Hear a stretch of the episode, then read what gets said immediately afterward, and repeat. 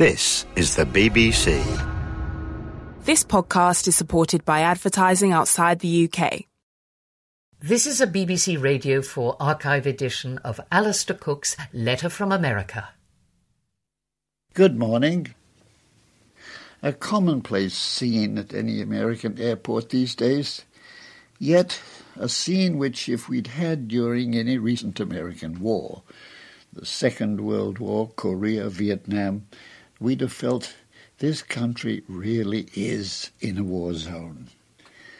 A line or queue of men and women lined up to go aboard a plane across the Pacific to Taiwan. They've all been through the detector gateway, all except one, who, like me, points to his chest because he's forbidden to go through the arch for the same reason he can't use a cell phone. When this first happened, a friend said, Oh my goodness, how about your broadcasting? Hasn't the microphone become a hazardous weapon? Strangely, I've had to give the same answer to many people. No, a microphone receives an impulse. It doesn't emit one and possibly scramble the beat of your pacemaker. Entendu? Understood back to the line of travellers on their way to Taiwan. They're shuffling past the last checkpoint on their way into the plane. They've gone through the arch, but one or two are checked again with a wand detector just in case, while a few feet away a National Guardsman, a rifle slung over his shoulder, keeps a sidelong watch. That's the startling new we're at war note. But then the checked out passengers reassemble to turn in their boarding passes and go off into the plane's walkway. One of the queue is a slim, dapper, fifty-ish man with sandy gold hair. Suddenly, a hovering security guard, female, steps briskly in his path and without a good morning or a howdy do says five words, random check, go over there. Whoops, why, what?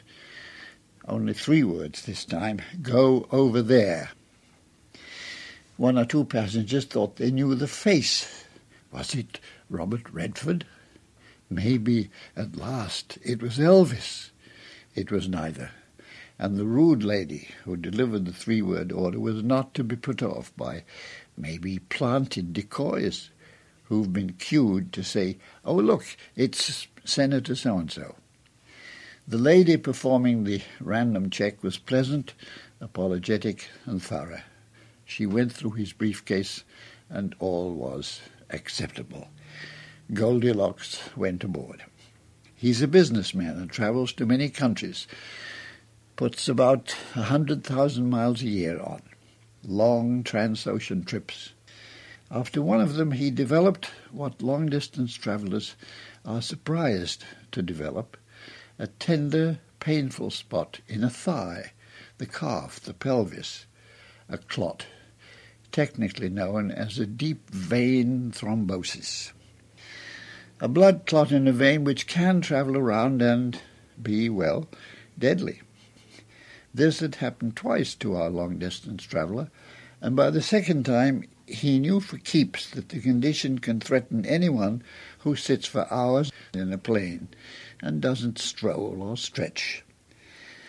Of course, it hits people whose blood tends to clot, a condition most people don't know about until it happens. If, after such an episode, you discover that you have this tendency, then for a time, or like two of my long distance flying friends, for a lifetime, you'll go on a blood thinning drug. No need to panic next time you fly, but getting up every hour, pacing, going to the bathroom, joshing the pretty stewardess. Why not? These are all ways of guarding your health and preventing a clot. A tiny percentage of flyers get it but a sizable percentage of regular long-distance flyers. I should add that the sandy, golden-haired, fifty-ish traveller was former Vice President of the United States Dan Quayle, and he's now a member of that mysterious profession known as a consultant. He travels in the interests of, among other corporations, a health advisory firm that publicizes the risks of, guess what, deep vein thrombosis. There is a postscript, I must add, to the recent talk on the scandal which we saw spreads worldwide far beyond the Catholic Church. But it was the accident of having televised the criminal trial of a single priest which opened up the appalling range and frequency of pedophilia among Catholic priests in this country, a country in which one American in five is a Catholic. I didn't go into it way back then in January because the immediate reactions among the populace, religious or non religious, appeared to me to be hasty and superficial. Abolish celibacy, arrest the Cardinal of Boston, liberalize the Church. Well, you may remember we brought it down, I think, to the crucial question when and how, and under what circumstances, can the law of the land, any land, override canon law?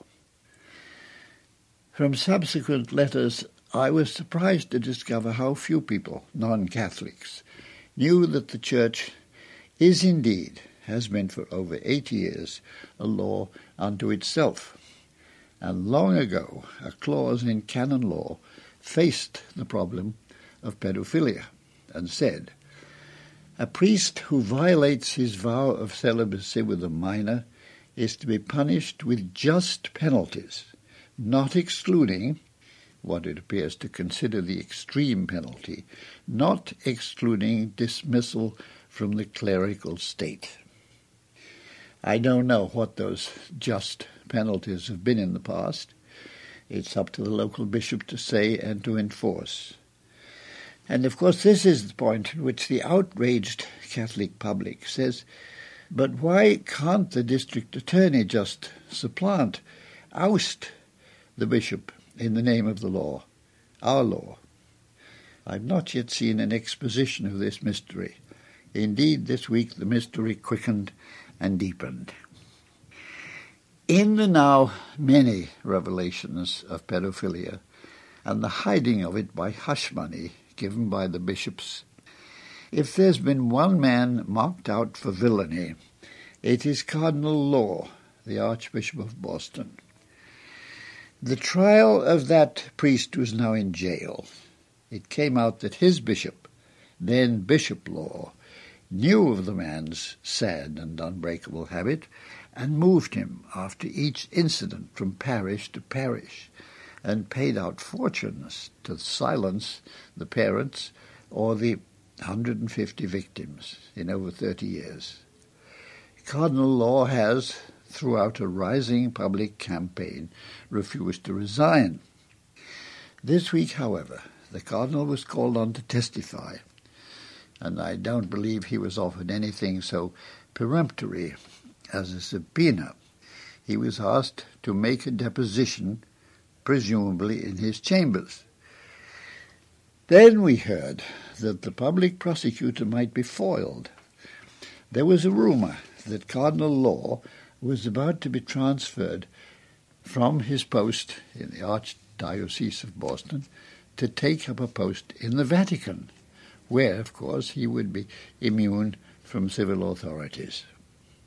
However, it didn't happen, though the confidential word from Vatican correspondents is that the Pope still very much wants to protect the Cardinal from civil, not to mention criminal, punishment. The Cardinal on Wednesday then began three days of his deposition in closed court in Boston, and he spent five hours in giving tortured replies to direct questions from lawyers representing 86 plaintiffs. 86 men who claim that the jailed priest had abused them in the past 20 years. The cardinal was being asked why he'd backed out of a multi-million dollar settlement in hush money to stifle these claims. Well, he said in effect there would be no money left in the church to pay off similar claims by about another 70 victims. These facts, indeed the very substance of the case, is so vivid, so easily and awfully imagined by ordinary people, that you'd never have gathered from the Cardinal's responses that we were talking about a human being grossly assaulting another human being. At one point, a lawyer wanted to make one thing clear.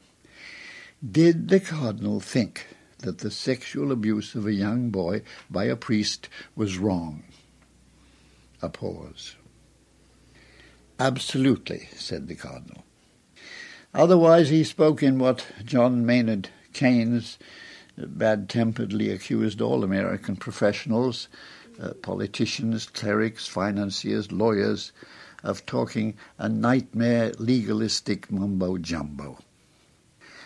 Asked if in 1984, when the Cardinal first heard of the priest's inclinations, when in fact he moved the priest into another parish, did he then know that the priest had, quote, a sexually abusive past? The Cardinal, who could have said yes, and the oftener I shifted him, the more I knew. What he did reply was this I was aware there was involvement because of the because of having removed him out of one parish and putting him between assignments before sending him back to another and then necessitating a letter that would not have been necessary unless there had been a problem.